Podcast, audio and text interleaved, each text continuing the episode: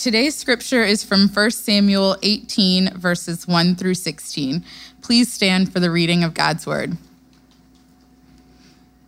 After David had finished talking with Saul, Jonathan became one in spirit with David, and he loved him as himself.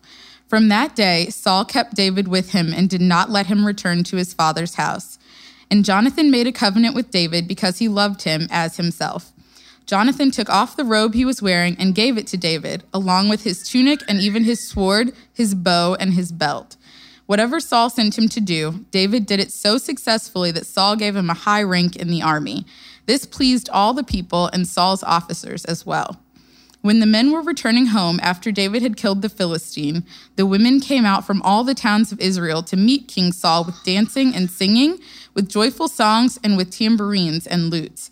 As they danced, they sang, Saul has slain his thousands, and David his tens of thousands. Saul was very angry. This refrain galled him. They have credited David with tens of thousands, he thought, but me with only thousands. What more can he get but the kingdom? And from that time on, Saul kept a jealous eye on David. The next day, an evil spirit from God came forcefully upon Saul. He was prophesying in his house while David was playing the harp, as he usually did. Saul had a spear in his hand, and he hurled it, saying to himself, I'll pin David to the wall. But David eluded him twice. Saul was afraid of David because the Lord was with David but had left Saul. So he sent David away from him and gave him command over a thousand men, and David led the troops in their campaigns. In everything he did, he had great success because the Lord was with him. When Saul saw how successful he was, he was afraid of him. But all Israel and Judah loved David because he led them in their campaigns. This is the word of the Lord. You may be seated. Well, good morning. Peace be with you. Now, I went on a backpacking trip uh, back in the early spring with some good friends from here at Sojourn.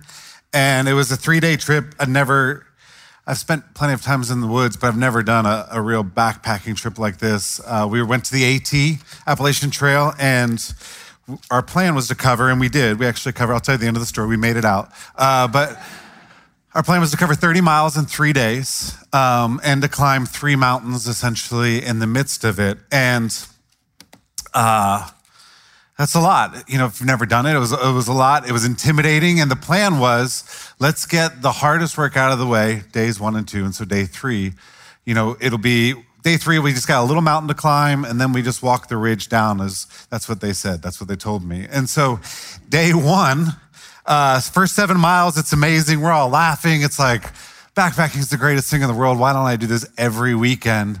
And then kind of we turn the corner on a mountain and uh, a storm rolled in that unleashed water from heaven like I had never seen in my life. I mean, it was a deluge of just biblical proportions. For about an hour, we're soaked, everything's soaked, and then we have three mile mountain to climb um, which probably took us another four hours. By the end, we were hallucinating. We got to camp. None of us wanted to talk to each other, kind of hated each other, and just went to sleep.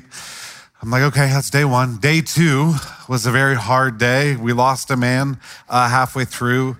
Not like he died. He twisted an ankle and he's like, I'm done. Uh, I need to bail. It was a long day. We started at 9, finished at 7 p.m. Uh, of just nonstop hiking. But I'm like, but you know what? It's day three. And day three is the easy day. This is how we planned it. Now we're exhausted. We just got to climb this mountain in front of us, and then it's it's all downhill literally after that. It's four miles or so uphill and on the ridge, and five miles downhill. And so that night we're hanging out. As soon as we decide to get in our tents, just a storm comes, and it doesn't stop all night. And we wake up in the morning, and it's just a steady downpour all morning. We talked to some other hikers. They tell us, yeah, this isn't stopping today. And, you know, that's kind of the pain of backpacking is you get to certain places and there's no way out other than the way you came in. You got to hike. And so we start climbing this mountain. We get to the top, and the top of the mountain's bald. Uh, there's no trees or anything.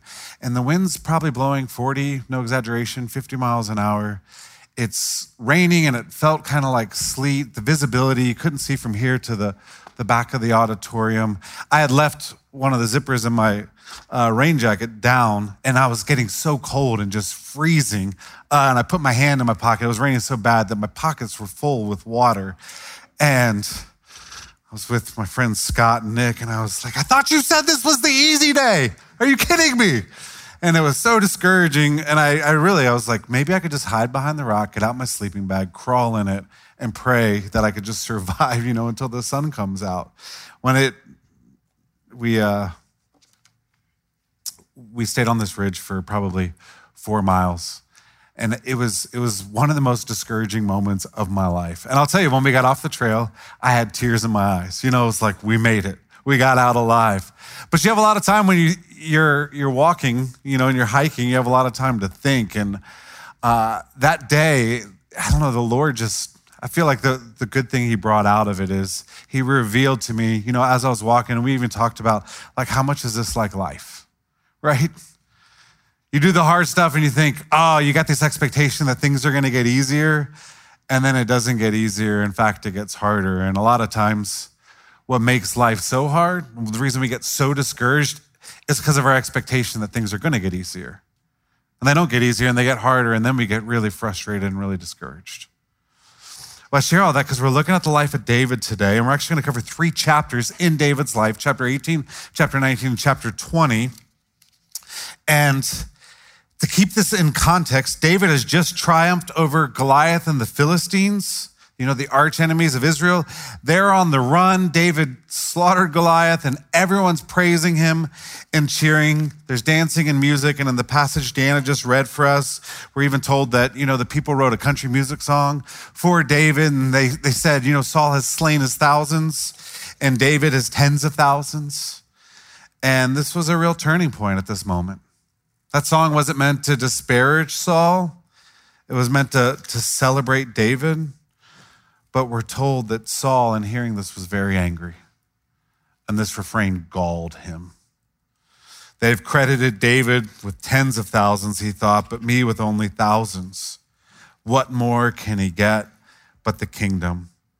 And from that time on, Saul kept a jealous eye on David. And so, as we look at these three chapters, this is the turning point. David achieves this great victory, and then Saul turns his face against him. And so we're going to look at these chapters under two headings the fury of Saul and the furnace of affliction, number one. And number two, we're going to look at the friendship of Jonathan and the faithfulness of God and what God is doing in the story. Because it's a fascinating three chapters. After Saul hears this song, he gets enraged with David. And his rage initially is very irrational. We're told that he throws a spear at David twice while David's playing a harp for him, which is amazing that David stuck around after the first throw. You know, first time someone throws a spear at me, I'm done. You know, like I'm not sticking around, but David's faithful. Saul's just being a little crazy. But what we see, if you read the three chapters, is that over time, Saul's murderous rage, it actually escalates into cold blooded carefully calculated assassination attempts on David's life.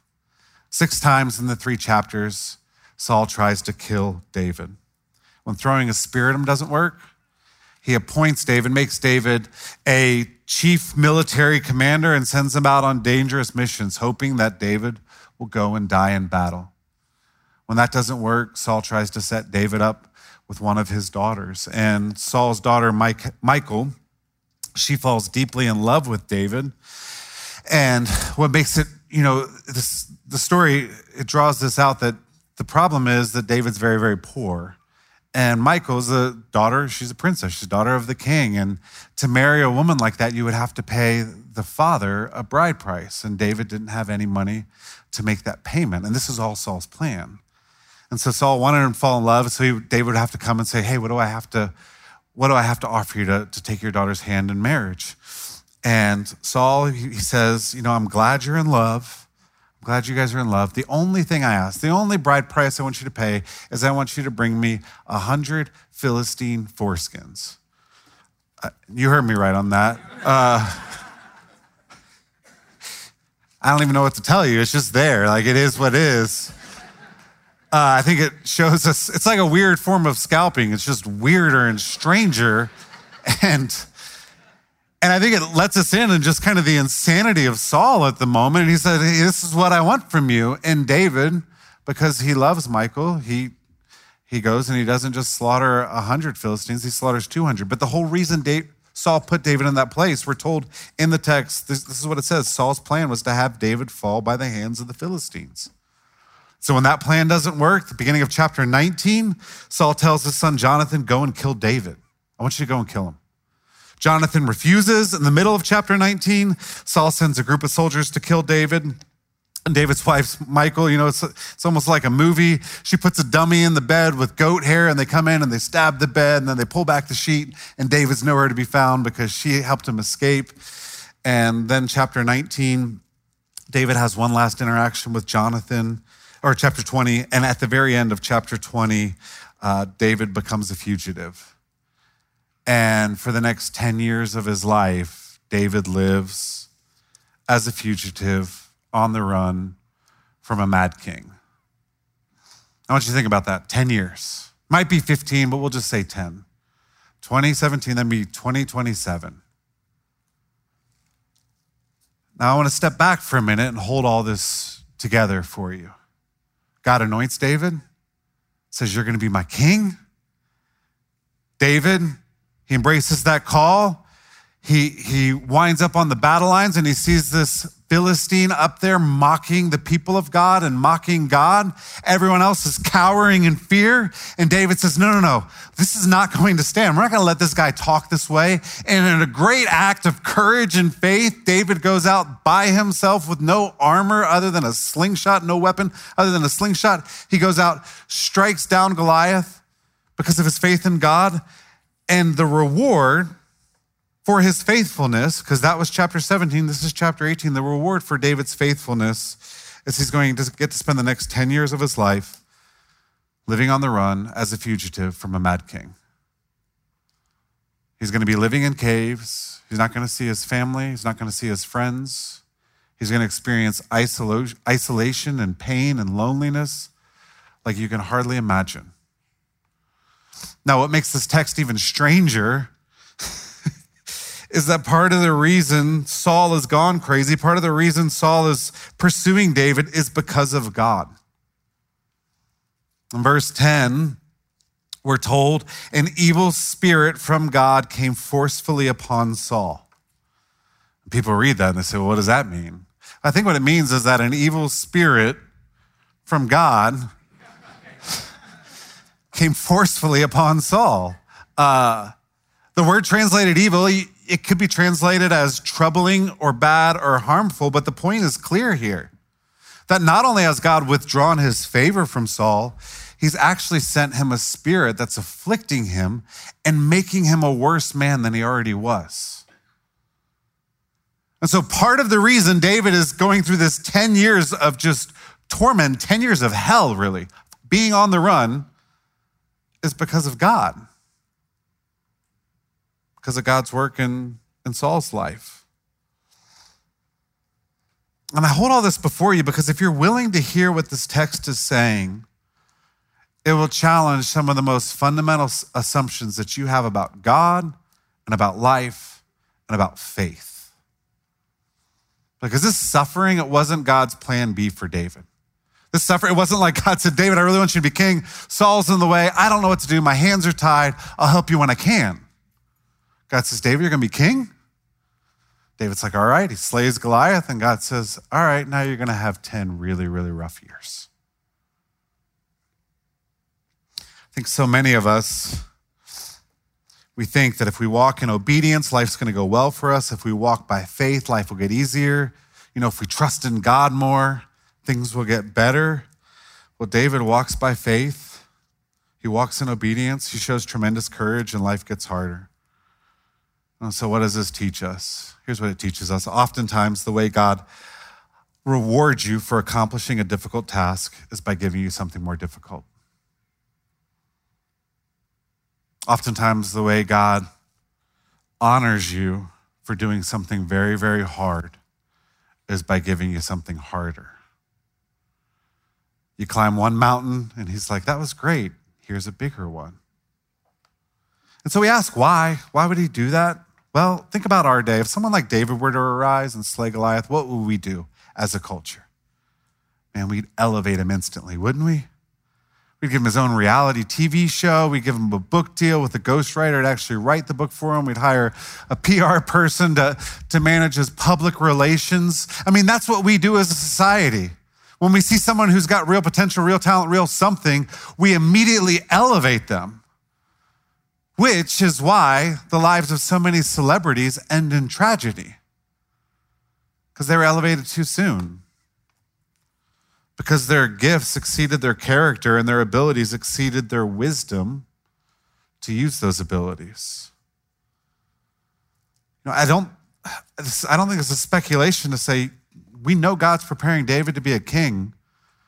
And the way God's going to prepare David is he's going to send him 10 years into the wilderness of affliction and suffering. And he's going to do this because a good king, you know, it's not, a good king's not made in a day, and they're not made in a classroom. They're made in the trials and lessons and hardships that arise out of much suffering and affliction.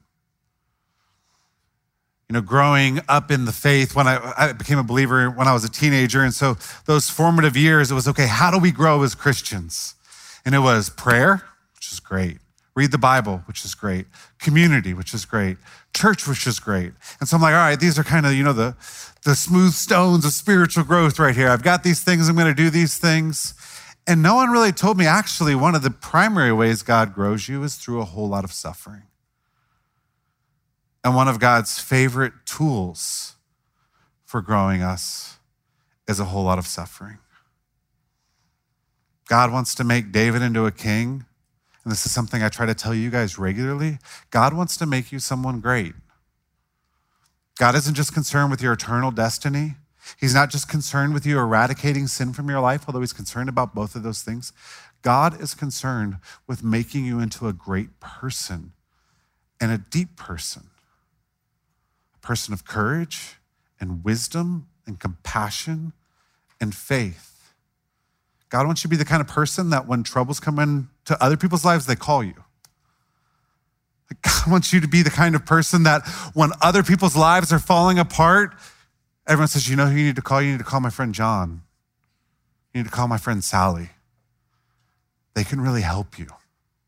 God has a vision for our lives that's so much greater than our vision to make us into great people and we're not going to become those kinds of people without suffering and hardships and afflictions. It's just not going to happen.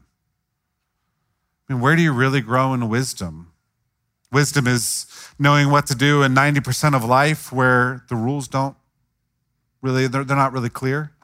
You know, you don't know, should I go left? Should I go right? Should I say yes? Should I say no? Where do you learn how to make those decisions?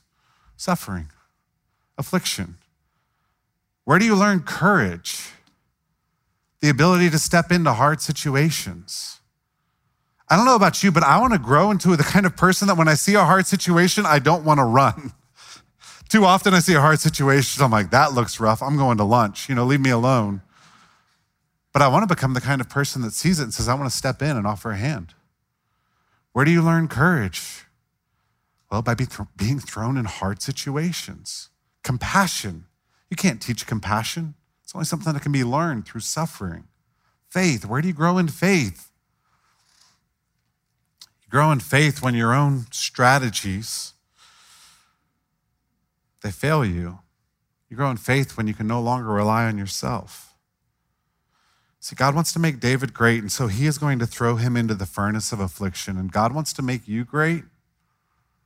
And so to do that, he is going to send suffering into your life. And it's critical that you understand this. I teach on this three, four, five, six times a year. And the reason I do is because if you don't understand that God's hand is in it, that He's sovereign over it, when it comes, it's going to be that much worse. It's bad enough to be suffering. It's even worse to be suffering and to think, what's God doing? So some of you are here and you're like, yeah, I know all, I know all this and all this. I've, I've heard you preaching this plenty. Okay, well, here's a test for you. When you suffer, when, when hardships come into your life, how do you respond? And I would say, you know, most people, they respond with the question of why? Why me? What did I do wrong? And, and the why questions aren't all bad. I think the Bible offers us great examples of people who know how to cry out in their pain and agony. Why? But I think a real sign of growth is when suffering comes in your life, you don't just ask why, but you also learn how to ask what. What is God up to? What is God doing? What is He trying to produce in my life? You know, the, the New Testament holds forth this vision for maturity that I think so far from so many of us. James 1, it's a famous passage. James says, Consider it pure joy my brothers, whenever you face trials of many kinds, I've heard this so many times, so you just you miss it. But I mean, listen to that. Consider it pure joy whenever you face trials of many kinds. So when really awful stuff and darkness comes into your life, be happy, is what he's saying. Why? Because you know that the testing of your faith develops perseverance. Perseverance must finish its work so that you may be mature and complete you may become someone mature and complete, someone great, not lacking anything. So that's what James says. Paul, what I like about the James one, and that's why I put this one on here instead of Paul's, because Paul's is harder. James says, consider it pure joy. You know, he doesn't say it has to be joy, but you could say, hey, this is kind of a joy. God's growing me. Paul in Romans 5, he says something very similar, but what Paul says, Romans 5, verse 3, we rejoice in our sufferings. We rejoice in our sufferings because we know that suffering produces perseverance, perseverance, character, and character, hope. We rejoice. What would it look like for you to be the kind of person when suffering comes into your life, you rejoice? And I'm not saying like this superficial, hey, this is awesome that there's so much pain. I'm saying, hey, this is really hard, but God is good and He's doing something. I mean, that's the vision of Paul. He's saying, I know how to rejoice when the suffering comes. Of James, I know how to count it as a joy. And yet, when suffering comes into our life, we think, why? This shouldn't happen to me. Because we miss. God wants to do something great in us that will not happen apart from suffering and affliction. And if we're going to become people with great souls and deep souls, we have to be the kind of people who, when suffering comes, we can say, I've been told to expect this, and I've been told that God is in this and that He's sovereign over it. How do we become those types of people? That leads to my second point the friendship of Jonathan and the faithfulness of God. You know, when I've been I've grown a lot in my understanding of suffering in the Christian life through a lot of great teachers. And the one thing they all emphasize is that God is sovereign, which means he's in control and he's in charge when it comes to suffering. And I'll tell you, that truth really changed my life, recognizing that when pain was entering my life, it wasn't like God's hands were tied and said, I'd like to help you, but I can't because I'm too weak. No, God is absolutely in control. But I think one thing that I never heard enough of, and one thing that I've been learning a lot over the last few years, is God's not just sovereign over our suffering, He's faithful in the midst of it. He's not just sovereign over it, like He's got control. It's not like He's sitting in the back, like, yeah, I know what's happening to you, and that's, that's my will. But He's also absolutely faithful in the midst of our suffering. And that's what makes this the story of David and Jonathan in particular, their friendship so powerful because when you first read through these three chapters, 1 Samuel 18 through 20, it seems like God is fairly absent. On the surface, God is hardly mentioned. It's three chapters and God's mentioned three times. And every time he's mentioned, it's connected to something very strange, weird, and disorienting. Twice, it's God sending an evil spirit to Saul. The third one, which I'll just, I didn't address because we don't have enough time to, and because I have no idea what to do with it, is David runs to Samuel, the prophet, and he's hiding with Samuel. Saul chases him. Saul gets near Samuel, the prophet, and then the Spirit of the Lord overtakes him. He starts prophesying. He strips naked and he lays down in the mud. I don't know what to do with that, but I'm covering my bases by just telling you that I'm skipping that. So these are the three times. Where is God in this moment? Well, He's sending evil spirits upon Saul and he's causing Saul to prophesy and do very strange things. And yet, we're also told on, on a few occasions in this text that the Lord was with David. So, on the surface, God's very, very strange, but the promise is, but God was also with him. I think the author is teaching us something pretty profound about our experience of suffering here. That when you suffer on the surface of what's visible, God often seems strange and confusing and disorienting. Have you ever been there? God, what, what are you doing? Where are, why would you? But just because on the surface God seems very strange doesn't mean he's not with you. And the promise here is that God was with David and God was faithful to him. And we ask, well, where, where do we see God's faithfulness in the midst of this deeply painful season? And the answer is Jonathan. Michael to his wife, but Jonathan. And Jonathan's one of the most remarkable figures in the Old Testament. You see, Jonathan was Saul's son. He was the quote unquote rightful heir to the throne, he was the prince. And when David slays Goliath and parades start forming in the streets with people celebrating David, you would imagine Jonathan, who has his eyes on the throne, would see the threat in David, but he doesn't. Instead, we're told in verses three and four that after David defeats Goliath, Jonathan made a covenant with David because he loved him as himself. Jonathan took off the robe he was wearing and gave it to David along with his tunic and even his sword, his bow, and his belt. One of the things the commentators all point out is that, that this, this wasn't just an act of generosity. It wasn't like David's clothes were dirty. He's like, hey, put something better on. This, this was a very significant act because Jonathan's robe would have had the, the insignia of the kingdom on it. And the robe represented his crown rights. And so when he takes off that robe and gives it to David, he's saying, I know what God's up to, and I know you're going to be king, and I'm not. I want you to know I'm still behind you. Here you go. He gives him his sword, his bow. And what we see from Jonathan is he's an incredible advocate for David. And in chapter 19, when Saul tells Jonathan to kill David, Jonathan disobeys his dad and goes and warns David and says, My father Saul is looking for a chance to kill you. Be on your guard tomorrow morning, go into hiding and stay there. I will go out and stand with my father in the field where you are. I will speak to him about you and will tell you what I find out. Jonathan spoke well of David to Saul his father and said to him, Let not the king do wrong to his servant David. He hasn't wronged you. What he has done has benefited you greatly. He took his life in his hands when he killed the Philistine. The Lord won a great victory for all Israel, and you saw it and were glad. Why then would you do wrong to an innocent man like David by killing him for no reason? Saul listened to Jonathan and took this oath As surely as the Lord lives, David will not be put to death.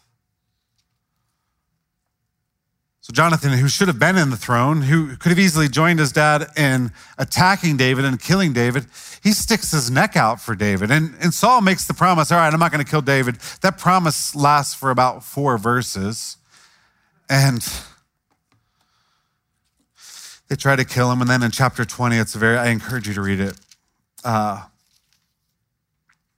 Jonathan and Saul, his dad, they get into it pretty heated and his dad makes these accusations against him, and Jonathan sneaks away and he comes to David and he says, David, you need to run. My dad's not going to stop hunting for you. And the very end of chapter 20 ends. Jonathan said to David, Go in peace, for we have sworn friendship with each other in the name of the Lord, saying, The Lord is witness between you and me, and between your descendants and my descendants forever.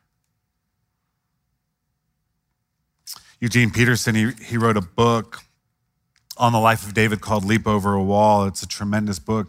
In that book, one of the things that he notes for, from these three verses is that Jonathan's friendship with David, it bracketed the evil in his life. That if you actually look at the very beginning of chapter 18, Jonathan makes a covenant. He says, I'm going to be your friend and I've got your back. And then at the very end of chapter 20, he renews that covenant, renews that promise.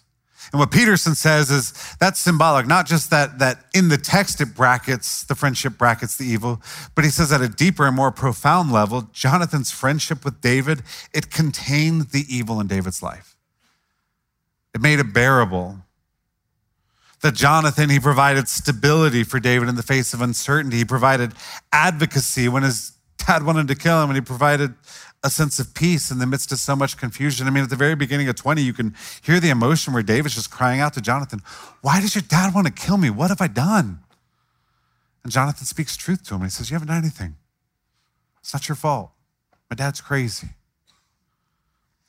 What Peterson says is that David never would have made it, he never would have survived without the friendship of Jonathan.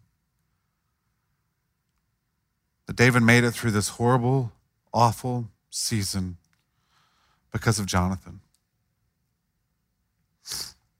You know, when we suffer, I don't think I'm alone in this. We're all Americans. We, we think alike in a lot of ways, but when we suffer, typically we want God to move in swift and dramatic ways, right? When bad stuff comes, we want God to shock and awe us. Like, bring it big. So we want, what we want in this story is for God at the very least to send a fatal heart attack into Saul's life you know, at the very worst, something much, you know, much, much more dramatic. And God just doesn't typically do that. I mean, here's Saul, he's a bad king. And it just seems to make sense to all of us God, get rid of the bad king. God says, No, I'm going to let him linger for 10 more years. There's something God in his mysterious sovereignty, he allows for the Sauls of this world to remain on their throne for what us seems like way too long of a time. When we suffer, we look and we say, God, why in the world would you let this continue to happen? Step up, do something. Do something miraculous. And he just typically he doesn't. But that doesn't mean he's not faithful. It doesn't mean that he's checked out. God, in his faithfulness, the, the, way he most commonly and most often demonstrates his faithfulness, it's not through the extraordinary, it's through the ordinary. That's what David's story teaches us here. That God, we want him to do these miraculous things. God doesn't do the miraculous, you know, spectacular. Instead, he sends David a faithful wife, Michal, and a tremendously faithful friend. Typically, God demonstrates his faithfulness in ordinary ways through ordinary means.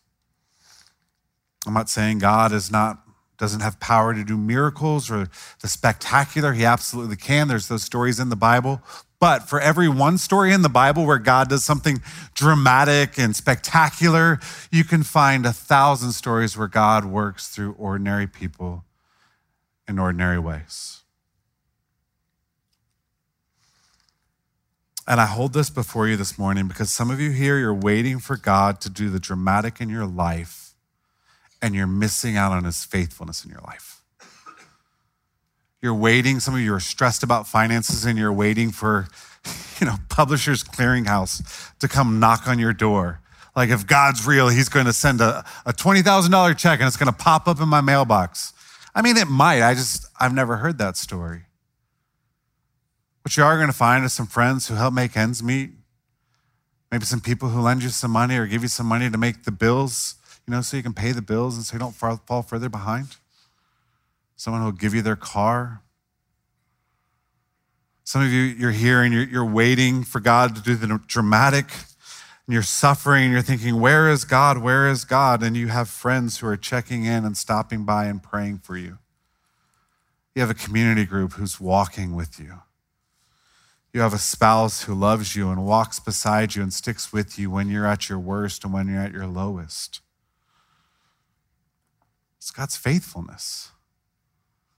And I don't know what it is about us, but we just were like, no, no, no, I want to see God do something bigger.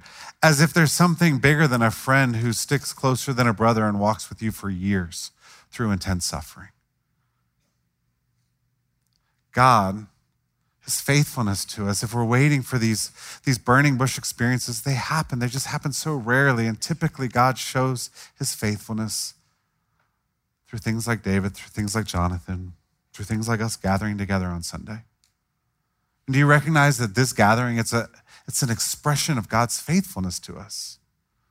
I know in, in the, the busyness of our lives, Sunday mornings, it's like the guilt, gotta go to church, should be going to church. Don't necessarily want to go to church. We'll like it when we get there, yeah, but I don't want to get there. Thankfully, you guys came. So you guys won, won the internal struggle. But we see it as maybe a box to check, and we don't recognize, no, this is an expression of God's faithfulness that we get to worship together. We get to sing together be reminded of the goodness of God together. Every week when I get up and I, I start the sermon, what do I say? I say, Peace be with you. That's not just a trite ritual. Every week I say that because if your weeks have been anything like my weeks, that have been filled with chaos and confusion and busyness and exhaustion, I need to be reminded I have peace with God. You need to be reminded you have peace. Life might feel crazy, but you have peace. And it's through all of these ordinary ways that God demonstrates his faithfulness to us. And yet we so often miss it. You know, this, this God working in the ordinary, it's one of the things that makes Christianity utterly unique. All other religions teach that our salvation is ultimately found in escaping the ordinary. That the way we're going to be saved is we're going to escape the ordinary, that we're going to be swept up into some ethereal, transcendent spiritual existence. We're going to lose the, lose the shackles of our bodies. We're not going to do like the, the stupid things of walking and eating and all those things that we're like, well, I want to leave that behind and I want to just have an ecstatic spiritual experience. See, at the heart of Christianity is the truth that God didn't, He didn't come to release us from ordinary human life. God entered into the ordinary. God didn't say, I'm extraordinary, you're ordinary. I'm going to make you extraordinary. God said, I'm extraordinary, you're ordinary. All right, I'll empty myself of my extraordinariness and become a man like you. Jesus Christ, he so fully immersed himself in our humanity, in our ordinariness, that he experienced things like hunger and thirst and temptation and exhaustion. One of my favorite passages is in John 4. Jesus and his disciples have been walking all morning. It's noon. And we're told that Jesus told the disciples, You guys go on ahead. And John tells us, wearied as he was from his journey, Jesus needed to take a break. I love that our God so fully enters into the mundaneness of our life that he's like, I'm even going to get tired with you all. It's going to be noon, and even I'm going to need a five hour energy to keep going. I hold this before you because if you have disdain for the ordinary and the means that God works, you're going to miss him. In Mark 6, Jesus goes back, visits his hometown, he begins to teach. People are amazed, everyone's kind of celebrating. And then someone says, Wait a second, isn't that the carpenter? Isn't this Mary's son and the brother of James, Joseph, Judas, and Simon? Aren't his sisters here with us? So people start recognizing wait, wait, wait, no, no, no. I changed his diaper. If they had diapers back, I changed his diaper when he was a kid. No, I know his sister. She's the one who's the gossip. And his brother, he's all annoying. No, no, no. He cannot be the Savior. And listen to how the verse ends. And they took offense at him. He's too ordinary to be who he claims to be. And when Jesus goes to the cross, this is why he's mocked. If you're really the king, do something spectacular. If you've saved other people, save yourself. And in the greatest act of love in history, Jesus didn't. And he died the death of a common criminal, ordinary criminal, between two common thieves. Now, then we have the resurrection, which is spectacular and extraordinary. So God does do it. But at the resurrection, what happens? Jesus has a human body again, still. And what are the stories we're given? Him sitting around a fire eating fish. You know, if I were resurrected, if I die three days from now, I'm resurrected, and you're writing stories about me, I would have you write about much cooler stuff than me just sitting and eating fish with my friends. But it tells us something about God and it tells us something about our future. When Jesus comes to return, He's not going to sweep us away to some spiritual realm. He's going to transform and renew our earth. And when he finishes that work, the scriptures tell us, they give us some insight to what it's going to look like, and we're not going to hover above the ground. We're not going to float everywhere. Scripture says we're going to walk. Sometimes we're going to march. It says we're going to sing and we're going to dance. I hope we're going to fly. I don't know if that's true. It's like a hope that I have, but it's not. It's unsubstantiated fully. Um, that would be spectacular. I do know, and the Bible is really clear. We're gonna we're gonna build houses and we're gonna plant vineyards. And the ground's not gonna fight against us, but we're gonna have our hands in soil. And then we're gonna finish up the day and we're gonna sit around and have great meals together and enjoy great wine together. Have you ever wondered why the greatest joys in life are often, just so often, the ordinary things? You work outside, you sit in the shade, you drink a cold glass of lemonade, you've got the breeze in your face and birds flying overhead, and you're like, this is wonderful. Because we were created for it. So as we come to the Lord's table, some of you are suffering immensely right now, and I want you to know God is faithful. Some of you are about to suffer immensely, and you don't even know it yet. And God is faithful. But you got to have eyes to see his faithfulness. Communion is a great picture of this. This bread, we buy it at Kroger, just so you know. Uh, the wine comes out of a box, the grape juice comes from Costco. It's not even Welch's, like we get the generic. And so I'm being serious. Like this stuff, I mean, you could go buy this stuff at home. It's very ordinary. You can go have it anytime you want.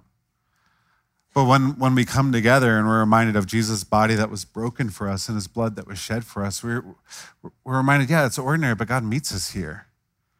And as we come to this table and we share this meal together, we we're reminded of the solidarity we have with one another that while we are all sinners, Christ died for us all. Reminded of the hope that we have for the future. That this meal, it's going to pale in comparison to the meal we have, but we are going to feast together. A reminder of the peace that we have in the midst of suffering that God will never leave us nor forsake us. So if you're here and you're in Christ, I encourage you to come and eat our bread from Kroger, but recognize the deeper and profound mystery of it that, that God meets us here and He's present to us in the ordinary. If you're here and you're not a Christian, we ask that you not take part in this meal, but you look to Jesus Christ who became ordinary for you, who entered into the sufferings of this world to redeem you. Let me pray.